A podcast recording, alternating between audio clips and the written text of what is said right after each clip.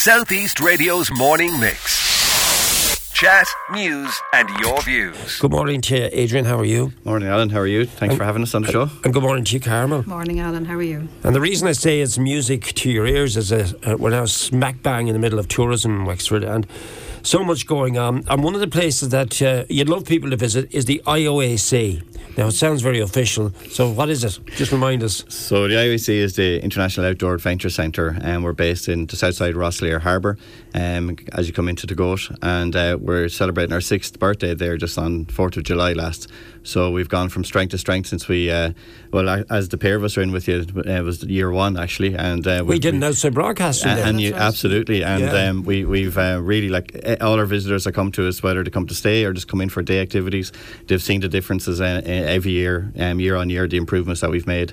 So yeah, International Outdoor Adventure Centre, that's what the IAC means. Although when we have weather like we have, sometimes we like to say the, the, moniker gets turned into inclement or outstanding. Adventure continues. So, like, uh, if, there, if, there's a dash Say or rain, inclement? inclement? or outstanding, adventure continues. I so, like that. Our, our, our young that's, people in particular. That's being innovative. That's that's what we need to be in our business, like you know, and um, and it's and it's worked, like you know, because um, we have become a stalwart, I think, within the tourism offering here in uh, Wexford, both from an accommodation point of view, from our campsite, but also within the adventure sector as well, yeah. from our adventure centre.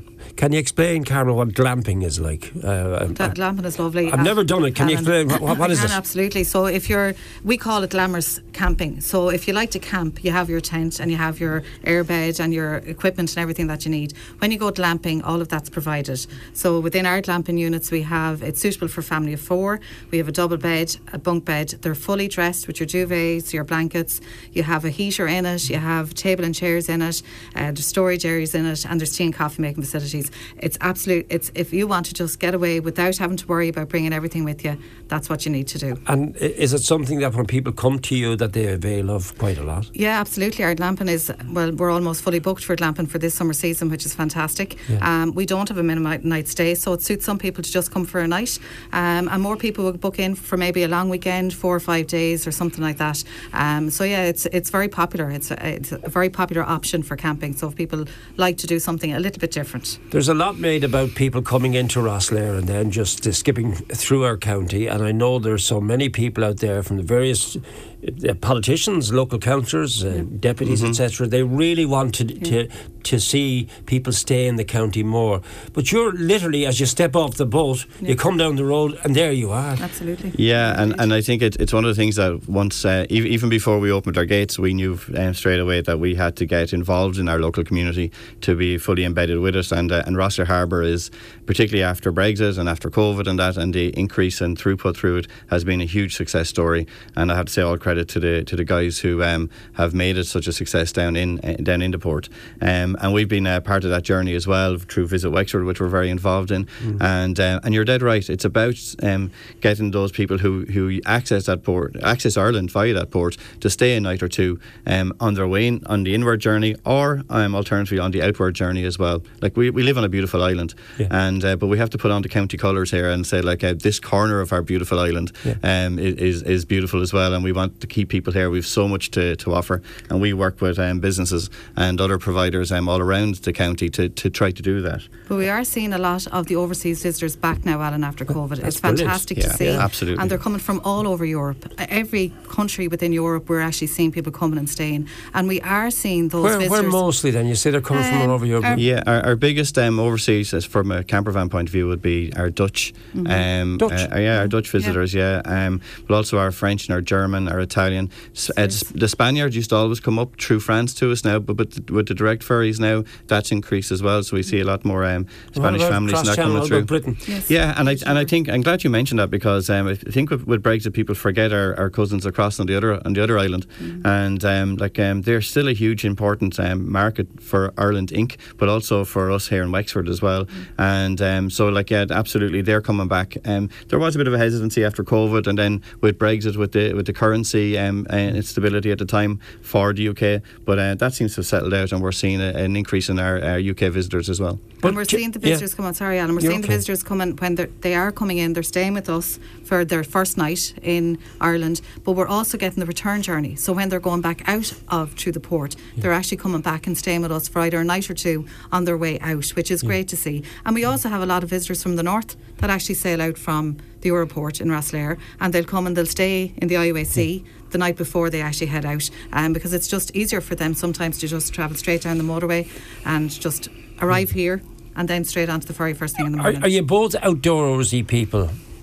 So I would say I'm not quite out outdoorsy as Adrian. You're very honest. I am very honest. I would go more the glamping route than the camping route, even though I am a scouter myself. But I would go more that route. So we're quite opposite in that regard. yeah, I, I think like I, I would probably What about be- you, yeah? yeah, I'm the more outdoorsy. I think of the two of them. Are two you a kayaking man? I'm kayaking, orienteering, mount, mount, mountaineering? mountaineering, uh, expeditions, yeah, overseas expeditions and stuff like that. Yeah, that, Have that's you, part where, and where's the fur, furthest place you've gone to, the most exciting one? So I would have um, led teams um, on the Appalachian Trail a couple of times in the United Wow. States, and we've done the Alps uh, from different aspects over the years as well. What's um, the highest peak snow. you've climbed then? about four, just four thousand one hundred and um, uh, meters, and you have to remember that's walking. That's not like using cable cars or, or um, what you call it, um, doing actual climbing, mountaineering, technical climbing as we call it. That's that's hiking, if you know what I mean, from hut to hut across the Alps. So we've done the Australian, this Australian, sorry, Austrian. That's the local joke in Austria. Actually, calling Australia all the time. Austrian Alps, the the uh, uh, Swiss Alps, um, a good few times, and uh, the Italian Alps in particular.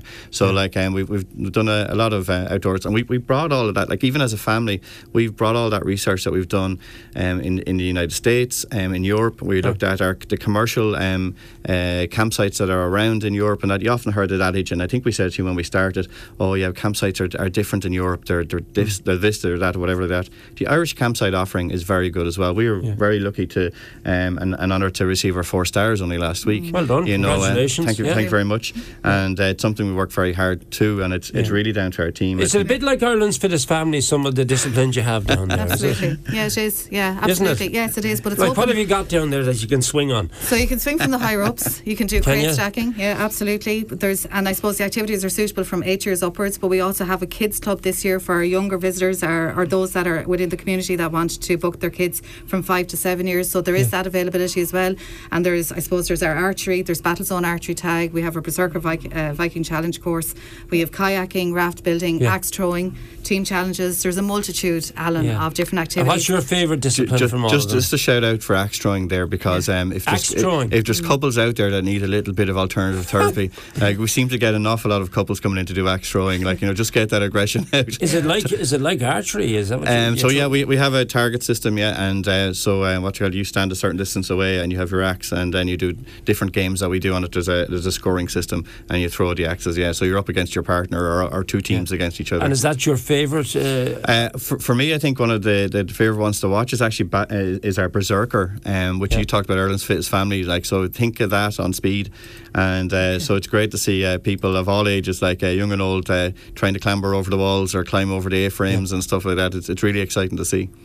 Lovely to talk to you. Wish you the very best of luck for the future. Congratulations on your award. And as I said, I'm constantly championing the tourist attractions in Wexford. we appreciate it. And here, this is your what birthday? This is our this is our sixth birthday. Sixth yeah. birthday, and we were birthday. there for the opening. And That's right. Six years on, it's lovely to see it. and so continuing bubbly. to grow, Alan. You know, it's Yeah. fantastic. Yeah, we All right. continue to offer great experiences for those in Wexford. Yeah. Yeah, and I think I think that people see us as the, for the tourists coming into Wexford, but mm. just to say, our, we our, our huge throughput is actually our local community as well. Our, our people staying in our local community, looking for something to do. Yeah. It's not all about the camping. If you just want to do a couple of hours on our high ropes or archery or something like that, Or come for s- coffee. Yeah, or come for a coffee or a burger. Come see us at the IOC. Southeast Radio's morning mix. Chat, news, and your views. Alan Corcoran.